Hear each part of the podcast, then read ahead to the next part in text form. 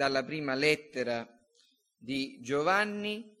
Leggeremo questa sera dal versetto 24 del capitolo 3 fino al versetto 20 del capitolo 4. Chi osserva i suoi comandamenti rimane in Dio e Dio in lui. Da questo conosciamo che Egli rimane in noi, dallo Spirito che ci ha dato. Carissimi, non crediate a ogni spirito, ma provate gli spiriti per sapere se sono da Dio, perché molti falsi profeti sono sorti nel mondo. Da questo conoscete lo Spirito di Dio. Ogni spirito il quale riconosce pubblicamente che Gesù Cristo è venuto nella carne è da Dio. E ogni spirito che non riconosce pubblicamente Gesù non è da Dio, ma è lo spirito dell'anticristo. Voi avete sentito che deve venire e ora è già nel mondo. Voi siete da Dio, figlioli, e li avete vinti perché colui che è in voi è più grande di colui che è nel mondo. Costoro sono del mondo, perciò parlano come chi è del mondo e il mondo li ascolta.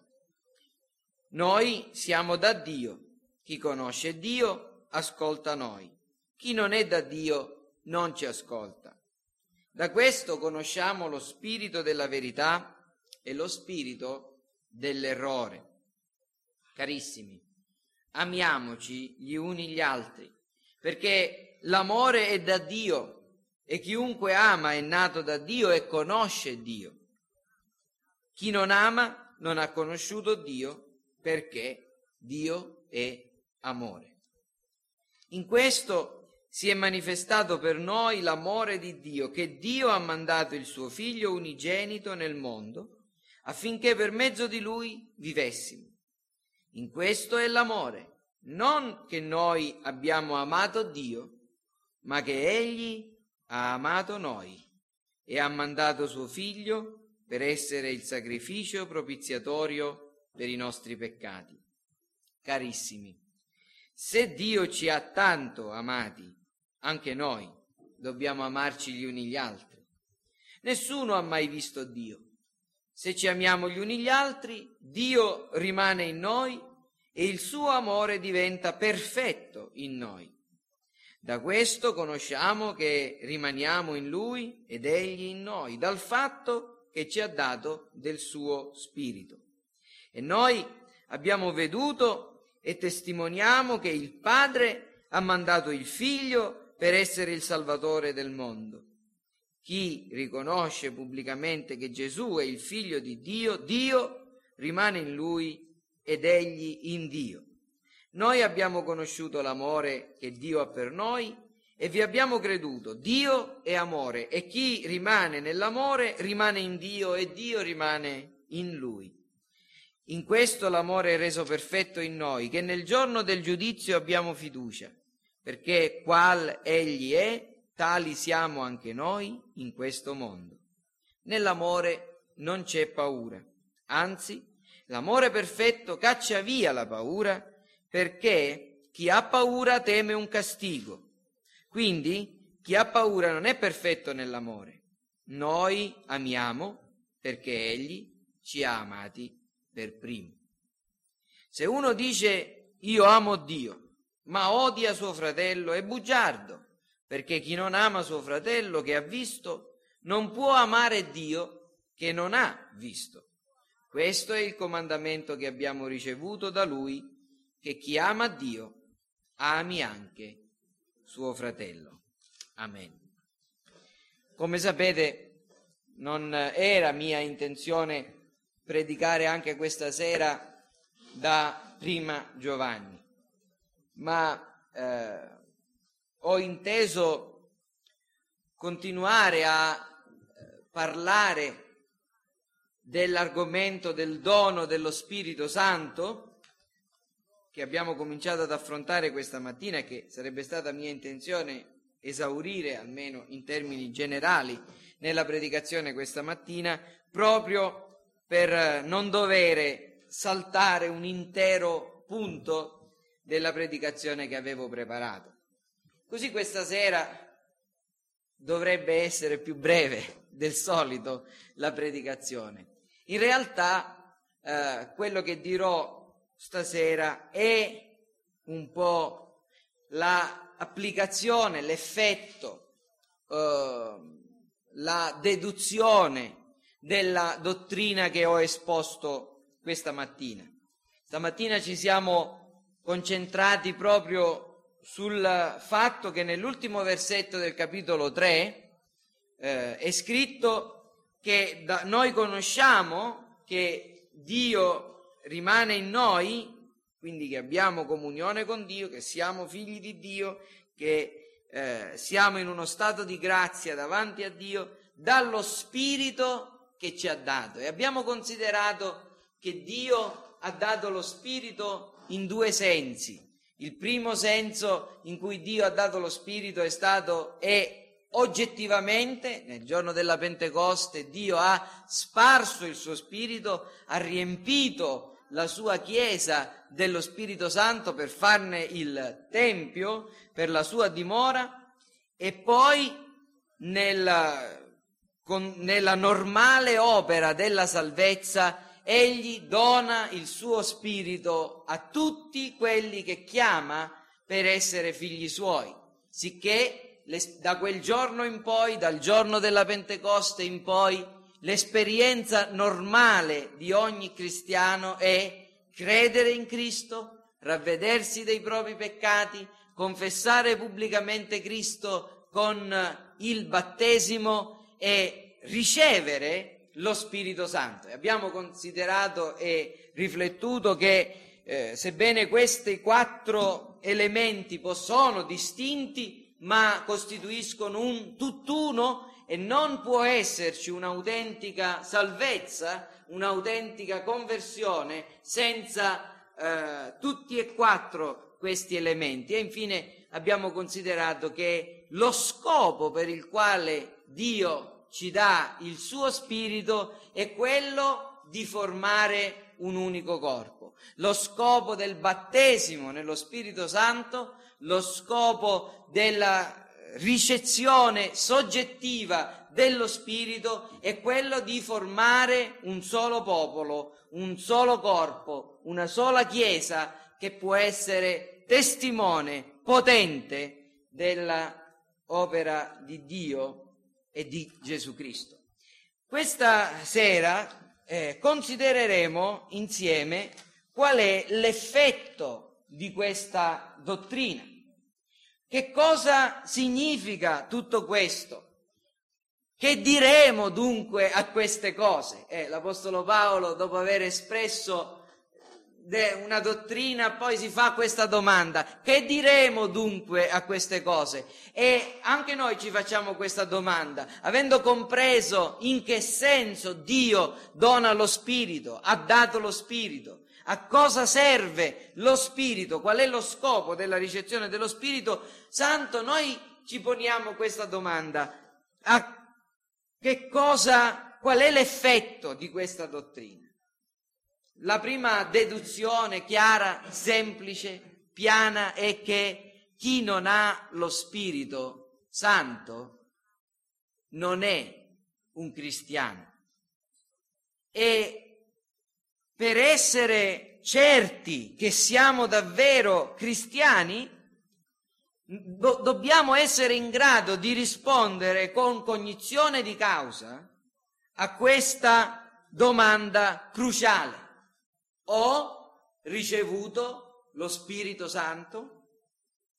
La domanda più importante alla quale bisogna rispondere con scrupolo è questa. Come posso sapere se possiedo lo Spirito Santo?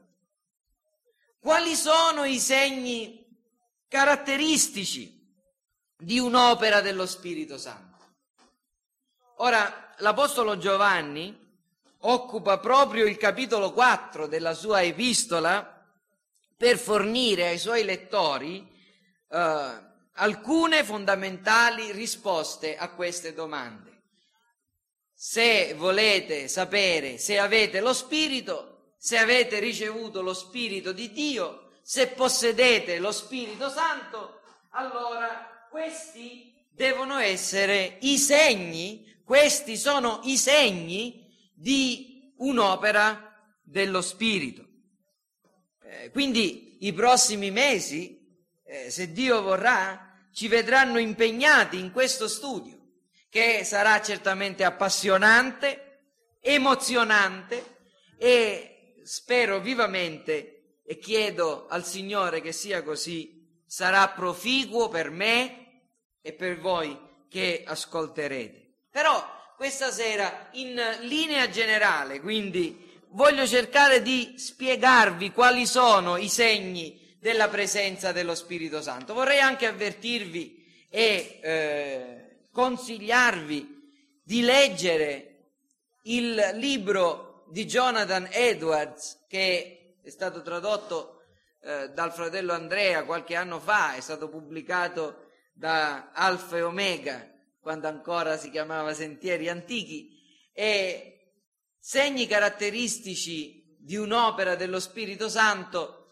è un libro molto importante, in realtà è una predicazione che Jonathan Edwards espose perché dopo un periodo di risveglio c'era la necessità di da una parte eh, far comprendere che non tutte le cose straordinarie che stavano accadendo erano necessariamente segno che lo Spirito Santo stava operando, ma anche di mostrare con la scrittura che quando Dio opera in un modo straordinario, spandendo il suo spirito in un modo straordinario, è normale che si verifichino nelle chiese, nei credenti, cose fuori dall'usuale, fuori dall'ordinario. E Jonathan Edwards, con molta sagacia biblica, spiega quali non sono i segni significativi per poter osservare se un'opera è dallo Spirito Santo o meno e poi concentrandosi su prima Giovanni 4 identifica cinque segni, cinque segni caratteristici di un'opera dello Spirito Santo. Ve li nomino molto velocemente solo per incitarvi a leggere e riflettere sul, su questo libro. Jonathan Edwards dice che un segno dell'opera, che un'opera è autenticamente dallo Spirito Santo è quando si manifesta amore per Gesù Cristo, il Gesù Cristo della scrittura, poi opposizione al regno di Satana, amore per la parola di Dio e la verità apostolica, distinzione tra ciò che è falso e ciò che è vero e poi infine amore verso Dio e verso il prossimo. Vorrei raccomandarvi, chi, no, chi ce lo ha, chi ce l'ha e magari lo conserva alla polvere, di rispolverarlo, chi non ce l'ha, di acquistarlo e nei giorni, nei mesi a venire o nelle settimane a venire, tutto sommato non è un gran libro, un libro troppo grosso, ecco, potete leggerlo. Ma questa sera voglio guardare solo in generale per farvi osservare quali sono i segni della presenza dello Spirito Santo. Quali sono i segni della presenza dello Spirito Santo? Prima di tutto, un'esperienza che noi facciamo, intendo dire un'esperienza spirituale che noi facciamo, deve essere logicamente analizzabile e riconducibile a un modello generale della rivelazione. Cercherò di spiegarvi questa proposizione, prima di tutto. Il primo criterio che osserviamo in questo capitolo è che ogni esperienza spirituale deve essere tale da poter essere studiata, considerata, analizzata e paragonata al resto della rivelazione, al resto delle esperienze cristiane, a quello che noi osserviamo nella scrittura. Questa è la prima cosa. Giovanni, quando comincia a parlare della necessità di discernere, poi vedremo cosa significa, non, non, mi, non voglio esporvi questa sera il passo, voglio semplicemente farvi osservare questo. Inizia così dicendo, carissimi, non crediate a ogni spirito, ma provate gli spiriti per vedere se sono da Dio. Che cosa vuole dire Giovanni? Giovanni vuole dire non siate creduloni e non accettate come opera di Dio tutto ciò che è fuori dal naturale e dall'ordinario. Cioè, non pensate che se c'è qualcosa di straordinario che accade, ciò significhi che debba essere necessariamente da parte di Dio. Dal da quando l'illuminismo, quindi 1700, 1800 in poi, ha cominciato a eh, spandersi e a conquistare terreno in ogni campo, oh, gli uomini sono hanno cominciato a diventare scettici e increduli su qualunque genere di, eh, di manifestazione soprannaturale in particolare verso la fine del 1800, nella seconda metà del 1800, autori studiosi del Nuovo Testamento cominciarono a negare con grande forza e con grande coraggio tutto quello che nella Bibbia c'è di soprannaturale. E dissero i miracoli dei quali si parla nella Bibbia, la risurrezione di Gesù Cristo, tutte le cose straordinarie non è altro che leggenda, non è altro che mitologia, non è altro che invenzione della Chiesa, posteriore ai fatti. E quindi nella seconda metà del 1800 e poi ancora, anche all'inizio del 1900 c'è stato un assoluto rifiuto del soprannaturalismo. Oggi le cose sono assolutamente al contrario. Se all'epoca si rifiutava tutto ciò che era spirituale, straordinario e soprannaturale, adesso c'è una grande apertura e una grande eh, disponibilità verso il soprannaturale, lo straordinario.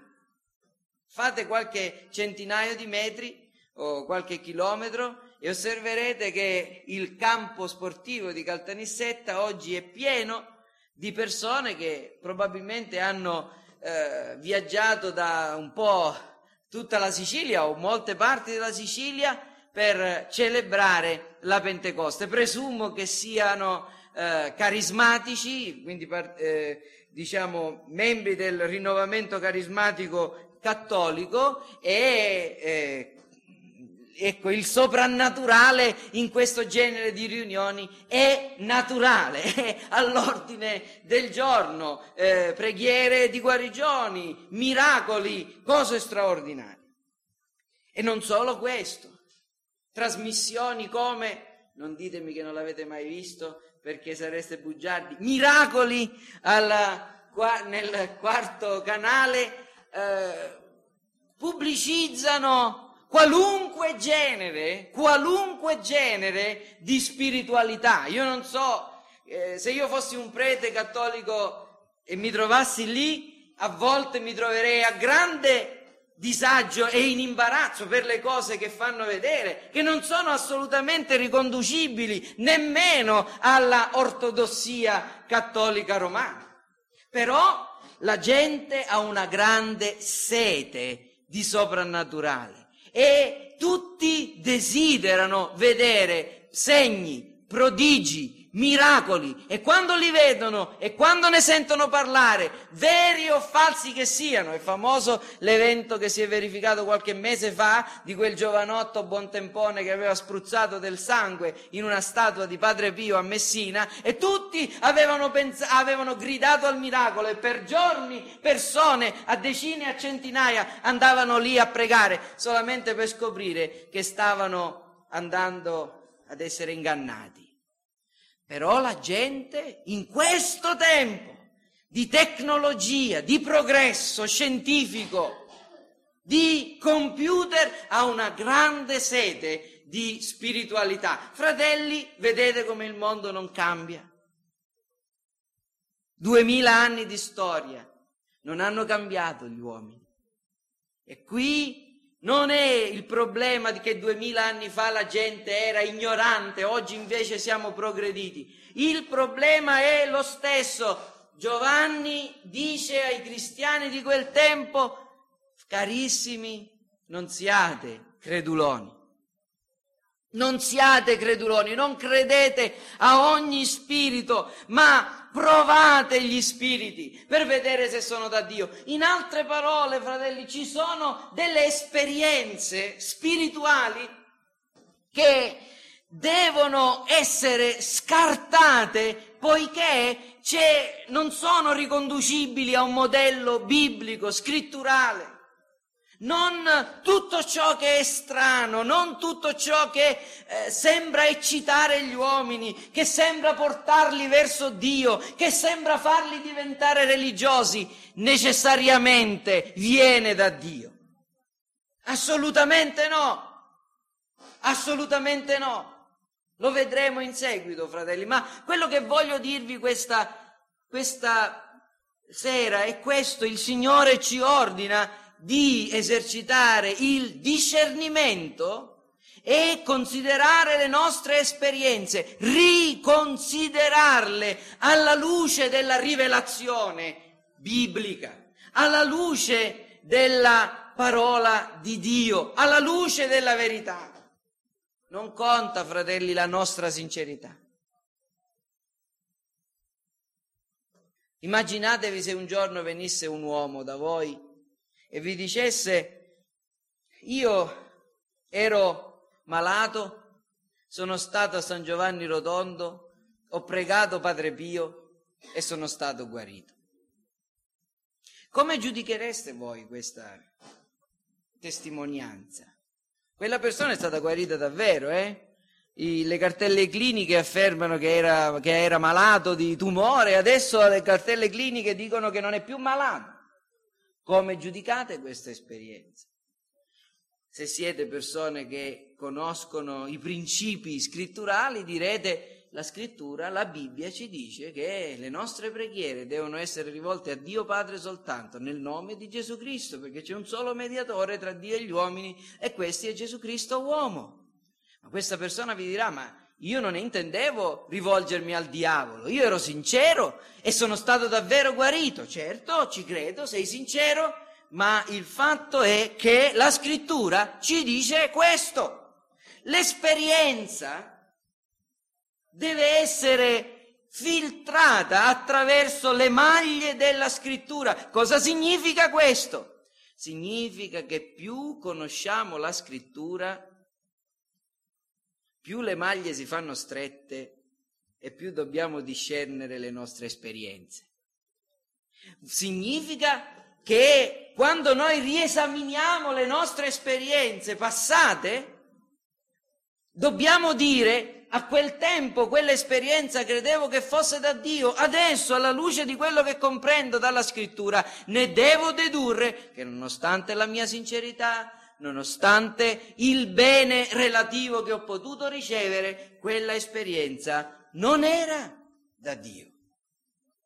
Quindi una, la, il primo principio è questo, dice Giovanni, non crediate a ogni spirito. Non pensiate che l'aver fatto un'esperienza spirituale, soprannaturale, di per sé sia autenticazione del fatto che è stato Dio. Può essere come può non essere. Può essere sì, può essere no. Esaminate ogni cosa. Seconda, il secondo principio è questo, fratelli, che un'esperienza divina, quando riceviamo lo Spirito Santo, Dobbiamo considerare che ricevere lo Spirito, un'opera dello Spirito, è un'opera divina e quindi è un'opera perfetta, è un'opera completa, è un'opera che si rivolge a tutto l'uomo e a tutte le sue relazioni. Quando c'è lo Spirito in un essere umano, uomo o donna, noi osserveremo un'opera armonica in tre direzioni o in tre dimensioni. In che senso? Prima di tutto osserveremo la dimensione verticale, permettetemi di usare questo termine, cioè la persona che riceve lo Spirito nei confronti di Dio. Quando un uomo o una donna riceve lo Spirito Santo, accadrà che lo Spirito Santo pone l'uomo in diretto contatto con Dio e gli rivela cosa? Dio, la persona di Dio, la sua maestà, gliene fa apprezzare la bellezza, gli mostra la santità di Dio, la santità della sua legge il suo amore nel dare il suo figlio unigenito, gli mostra la gloria di Cristo, gli mostra la semplicità e l'eccellenza del Vangelo. Insomma, quando una persona riceve lo Spirito di Dio, accade qualcosa. Cosa? Quella persona ha il timore di Dio. E quando io dico ha il timore di Dio, voi dovreste sapere che cosa dico. Intendo dire quel senso di ammirazione verso Dio, di contemplazione della sua bellezza, di comprensione della sua eccellenza, quel senso di sottomissione assoluta a Dio, quel senso di rispetto di paura dei suoi giudizi e di attrazione verso la sua perfezione. Quindi la prima cosa che accade in un uomo, in una persona che ha, il, che ha, lo spirito di Dio, non è quello di farlo saltare come un vitello di stalla, ma quello di farlo cadere davanti alla persona di Dio, riconoscendo chi egli è perché chi riceve lo Spirito vede Dio, vede la sua perfezione, comprende la grandezza della sua legge, la grandezza, l'infinità del suo amore, ha una nuova percezione di chi è Dio. In altre parole, lo Spirito rivela prima di tutto Dio l'Iddio della scrittura. I suoi occhi si aprono per vedere Dio. Quindi la prima dimensione è questa, la persona davanti a Dio. C'è una seconda dimensione però. Quando una persona riceve lo Spirito Santo, il vero Spirito di Dio, accade qualcos'altro. Lo Spirito Santo pone l'uomo in una condizione di vedere se stesso così com'è. In altre parole, una dimensione interiore, gli occhi che prima si sono rivolti verso l'alto, poi si rivoltano verso dentro, verso dentro, vedono il proprio cuore. Vediamo in modo più realistico, sobriamente, chi siamo noi stessi. Siamo quello che la scrittura dice, sperimentiamo chi ha lo Spirito Santo la convinzione di peccato. Si comprende e si è consapevoli della propria inabilità. Sorge il senso della disperazione di se stessi. E ancora si manifesta l'umiltà e la dipendenza assoluta da Dio. L'uomo che ha lo spirito non è l'arrogante Pietro che dice, Signore, io, io rompo qui, rompo lì, ti, ti seguirò alla, alla morte, eh, gli altri possono, io no. L'uomo che ha lo spirito è l'uomo nel Getsemani, che sta in ginocchio dinanzi al Padre e prega e chiede aiuto. È umile, dipende dal Padre, dipende da Dio, chiede ancora lo Spirito. L'uomo, la persona che ha lo Spirito, quindi vedrà se stesso. Non solo è annichilito davanti a questa grandezza della visione che ha di Dio è attirato dalla bellezza del Vangelo, ma è anche umile, riconoscendo chi egli è davanti a Dio. Insomma, sarà consapevole del proprio peccato, della propria miseria. Cosa ha prodotto il peccato nell'uomo? Quali sono state le conseguenze della prima trasgressione? Quello di aver portato l'uomo in una condizione di peccato e di miseria. Bene, l'uomo convinto dallo Spirito Santo, l'uomo che possiede lo Spirito, vede la profondità della corruzione della propria natura, ne è spaventato, ma allo stesso tempo egli è consapevole della redenzione, perché lo spirito che mostra il nostro peccato è lo stesso spirito che ci mostra il Redentore. E infine la terza dimensione è questa. Una dimensione verticale, interiore, ma poi, se mi permettete, una dimensione orizzontale. La persona che ha lo spirito ha anche una nuova relazione con il, l'ambiente nel quale si trova. E quando dico ambiente intendo dire proprio il prossimo è il cosmo stesso. Vi ho parlato della dimensione cosmica della, della salvezza. Lo Spirito Santo crea il carattere divino nel cuore umano e pone l'uomo in una nuova condizione verso gli altri e verso l'ambiente esterno.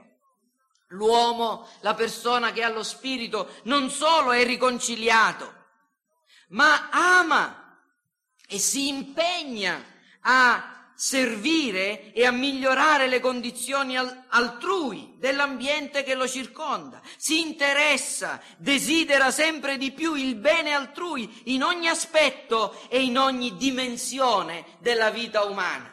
In altre parole, l'uomo che ha lo spirito non è un mistico. L'uomo che ha lo spirito non è un flagellante. L'uomo che ha lo spirito è un servo degli altri. Guardate che la, ci, devono, ci sono e ci devono essere tutte e tre queste dimensioni. Ci sono molti che hanno delle esperienze spirituali dirette con Dio e parlano delle loro esperienze mistiche. Ci sono molti che si torturano proclamando la loro indegnità e la loro miseria, no? E si procurano ferite, sofferenze, eccetera. Chi ha lo spirito riconosce chi è Dio, riconosce chi egli è dinanzi a Dio, ma fa anche qualcos'altro. È una persona che è riconciliata con il suo prossimo che ama il suo prossimo, che è impegnato a servire il suo prossimo e l'ambiente nel quale si, pro, si trova, quelli che hanno le vie al cuore, che, scusate, quelli che hanno il cuore alle vie del santuario, attraversano la valle di Baca e la trasformano in luogo di fonti e la pioggia d'autunno la copre di benedizioni. Chi ha lo spirito è una benedizione per il mondo. Chi ha lo spirito è una persona nella quale le, i vicini sono benedetti, buoni e cattivi, non ha importanza, ma chi ha lo Spirito è una sorgente di benedizione. Per i buoni è benedizione che viene da Dio, per i cattivi è benedizione che si trasforma in maledizione perché aumenta la loro condanna. Ma chi è da Dio, chi ha lo Spirito di Dio, va attorno facendo del bene a tutti. Questo significa avere lo Spirito. Come posso sapere se ho lo spirito? Allora, un'esperienza analizzabile, conforme alle scritture, un'esperienza che ha queste tre dimensioni, davanti a Dio, davanti a me stesso, davanti agli altri. Ma c'è un'ultima cosa, il dinamismo di chi ha lo spirito voi riceverete potenza quando lo Spirito verrà su voi. Diunamis. E non mi piace usare il termine potenza, in questo, in questo caso voglio usare, e credo che sia perfino più appropriato, parlare del dinamismo di chi ha lo Spirito. Cosa vuol dire? Un'opera dello Spirito Santo è un'opera dinamica, non solo nel senso che è un'opera potente, ma nel senso che è un'opera progressiva ed è un'opera durevole. Un'opera dello Spirito. Non è una straordinaria, bella, splendida esperienza che è stata fatta uno, due, dieci, cinquanta anni fa. Non è una rivelazione mistica o di noi stessi che ci ha scioccati e siamo caduti da cavallo eh, e siamo stati folgorati sulla via di Damasco, ammesso e non concesso che Paolo andasse a cavallo. Eh? Non è solo questo, certo, è un'esperienza che a volte può essere molto drammatica, molto drammatica, a volte no, ma è un'esperienza dinamica, nel senso che è qualcosa che dura, che progredisce. Ciò che ci può accertare del fatto che abbiamo ricevuto lo Spirito non è quello di aver fatto una tale esperienza, di qualunque genere di esperienza si tratti nel passato, ma il potere osservare i segni di cui ho parlato nel presente. L'Apostolo Giovanni parla di cose che sono nel presente, voi siete da Dio, li avete vinti, ma ancora amiamoci, noi siamo da Dio, chi conosce Dio ascolta noi, eccetera.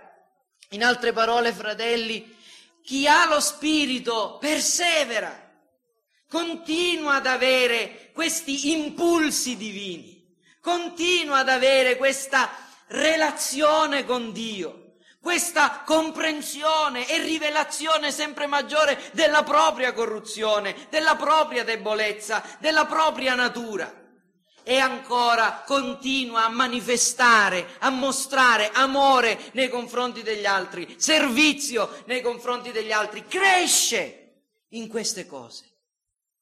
Dinamico, presente, attuale. Noi leggiamo nel libro degli Atti degli Apostoli che lo Spirito li riempiva e li riempiva e li riempiva ancora.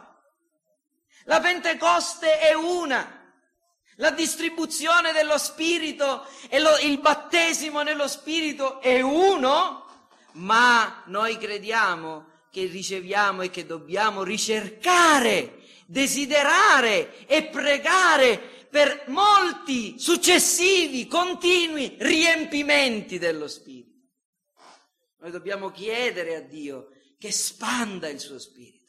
Noi dobbiamo chiedere a Dio che ci riempia del suo Spirito la stessa chiesa di Atti 2 e quella di Atti 4 che prega e lo Spirito li riempie ancora e proclama la parola di Dio con franchezza. Noi crediamo che abbiamo disperatamente bisogno di tutto questo e questo è l'effetto della dottrina che vi ho esposto. E tutte queste cose le possiamo osservare, come vi ho detto, in prima Giovanni 4 e sono la testimonianza del Nuovo Testamento e ci impongono di non essere superficiali, ma di farci molte domande intorno alla realtà e alla credibilità di un'opera divina in noi. E le mie domande adesso sono, è mai successo qualcosa del genere? È mai successo nel tuo cuore? O succede oggi nel tuo cuore qualcosa che sia osservabile? Osservabile. Per molti l'esperienza spirituale è qualcosa di aleatorio, di inconsistente. Ricordo che qualche tempo fa con mia moglie eravamo a Napoli e ascoltavamo la testimonianza di una ragazza che parlava di una presenza che sentiva. Non si sapeva se era un fantasma o chissà che cosa. Di una mano che le sfiorava i capelli. Di profumi celestiali, no? Questo generalmente di più negli ambienti carismatici. O cose di questo genere. Ma chiacchiere, fumo. Cosa c'è di concreto nella tua esperienza? C'è mai stato qualcosa di osservabile, concreto, reale, biblico? Chi riceve lo Spirito deve aver qualcosa del genere. La mia esperienza religiosa è fatta solo di idee, solo di sentimenti, solo di proponimenti o risoluzioni?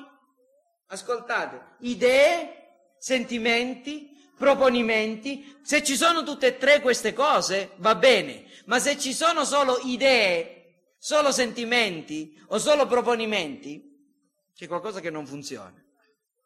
Per alcuni la religione è una cosa della testa, ho imparato una dottrina, ho imparato per altri è una cosa di, del cuore, sento l'amore, sento la gioia, sento... Per altri è una questione di decisione, ho fatto la decisione di accettare Gesù. O per alcuni più forti di, di volontà è una disciplina di vita rigida.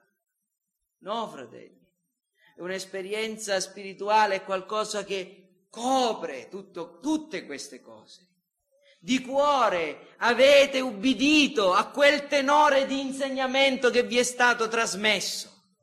L'insegnamento, i sentimenti, il cuore e l'ubbidienza so, devono essere tutte e tre cose presenti in una vera esperienza spirituale. E infine è cambiato mai qualcosa rispetto a Dio, a me stesso, al mio prossimo nella mia esperienza? La visione che ho di Dio, qual è? Com'è? È migliorata, si è offuscata, è diventata più splendente o no? La visione che ho di me stesso, com'è? Sono più umile o sono più orgoglioso? E nei confronti del mio prossimo, sono il solito egoista di sempre? O quando vedo gli altri, quando vedo le persone nelle sofferenze, nella, nella ignoranza, sono mosso a compassione e cerco di fare di tutto per aiutarli. E cerco anche, sono disposto a, a farmi prendere in giro, perfino a parolacce, ma nel desiderio di fare il bene sono pronto a perdere, a spendere, ad essere speso. Questo è l'amore. E questa è la presenza dello Spirito nei cuori. osservo oggi il dinamismo dello Spirito in me? Fratelli, questo ha un grande valore per la nostra Chiesa e qui ho davvero concluso. Fratelli, anche se noi non ci definiamo pentecostali, noi crediamo nello Spirito Santo è un articolo fondamentale della nostra fede. Io credo nello Spirito Santo. Ma non solo ci dobbiamo credere, dobbiamo attribuire una grande importanza e un grande valore all'opera dello Spirito Santo. Permettetemi di dire una importanza maggiore e un valore maggiore. Sapete, c'è la famosa teoria del pendolo, no?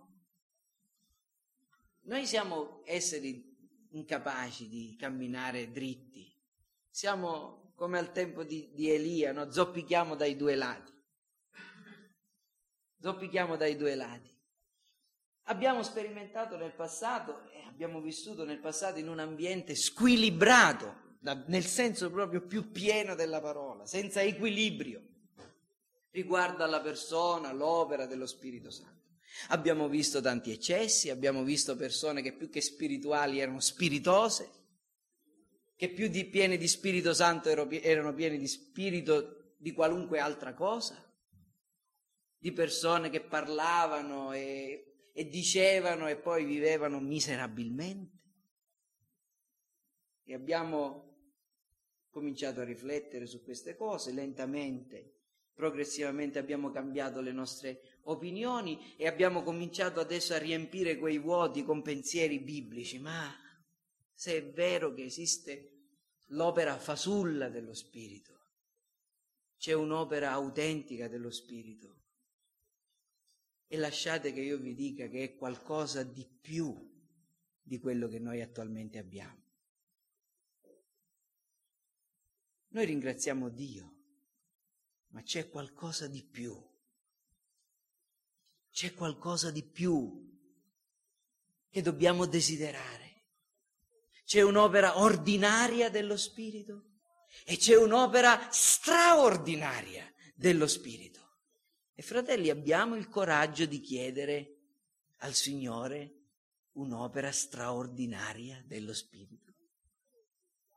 Se il Signore si compiace di spandere in un modo straordinario il suo Spirito, non pensate che non avremo problemi o che ci troveremo nel cielo, probabilmente ne avremo di più di quanti ne abbiamo adesso, perché quando Dio è all'opera il diavolo non sta fermo. Questo è quello che è accaduto nel grande risveglio in, in, negli Stati Uniti, nella Nuova Inghilterra, ai tempi di Jonathan Edwards. Questo è quello che succede ogni volta che Dio compie un'opera straordinaria. Ma questo non ci deve fare paura. Io credo che lentamente ci stiamo muovendo verso la posizione nella quale possiamo essere pronti a conoscere un'opera di risveglio. Il vero risveglio non viene se non c'è prima un'opera di riforma. L'opera di riforma l'abbiamo iniziata. Aspettiamoci che il Signore onori la nostra ubbidienza. Non so se avverrà, dipende dalla sovranità di Dio, ma può avvenire può avvenire e dobbiamo pregare perché avvenga. In altre parole, non dobbiamo avere paura che il Signore compia un'opera potente, straordinaria, che ci metta in qualche modo anche perfino a disagio, che accadano cose che normalmente non accadono nei nostri culti.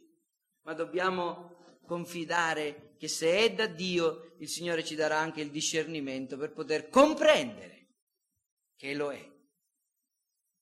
E infine dobbiamo ricordarci che quando non accade nulla non c'è nulla da investigare. Ma quando accade qualcosa ci sarà molto da investigare e dobbiamo essere, quindi dobbiamo prepararci. Non solo per noi stessi, fratelli, ma perché se davvero crediamo che il Signore si è compiaciuto di mandarci avanti, come con Giuseppe, mandarci avanti nel dese- nel, nell'Egitto, noi forse possiamo essere di aiuto a molte persone.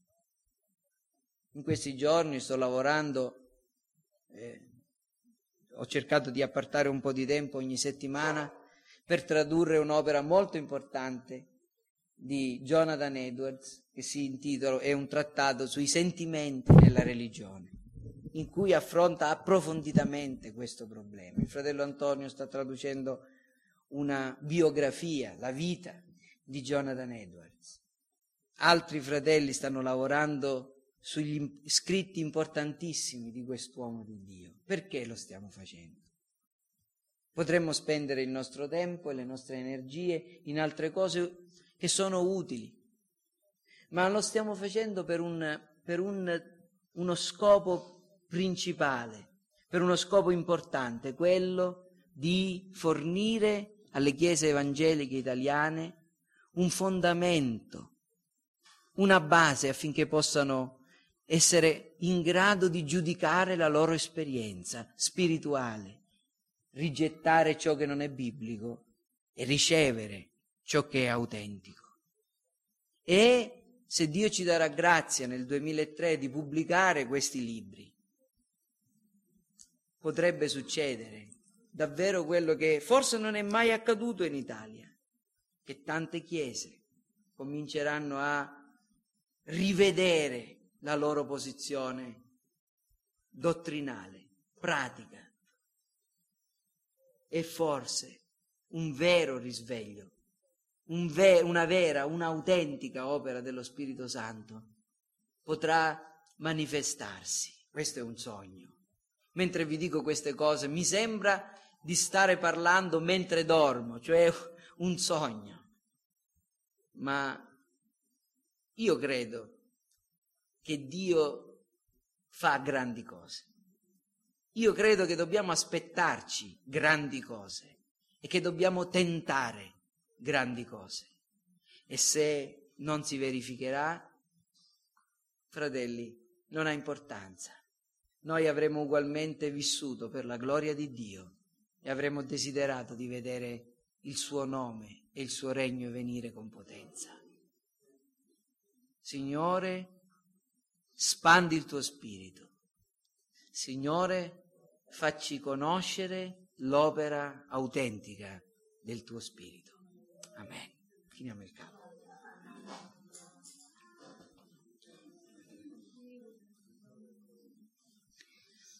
Oh Signore Dio nostro, Padre Celeste, noi ti ringraziamo perché in questo giorno abbiamo potuto riflettere sul dono del tuo Spirito. Ti ringraziamo, Signore, mentre consideriamo che tu hai tanto amato il mondo da dare il tuo Figlio, hai anche amato al punto da far sì che il tuo spirito venisse a dimorare in eh, uomini e donne di carne.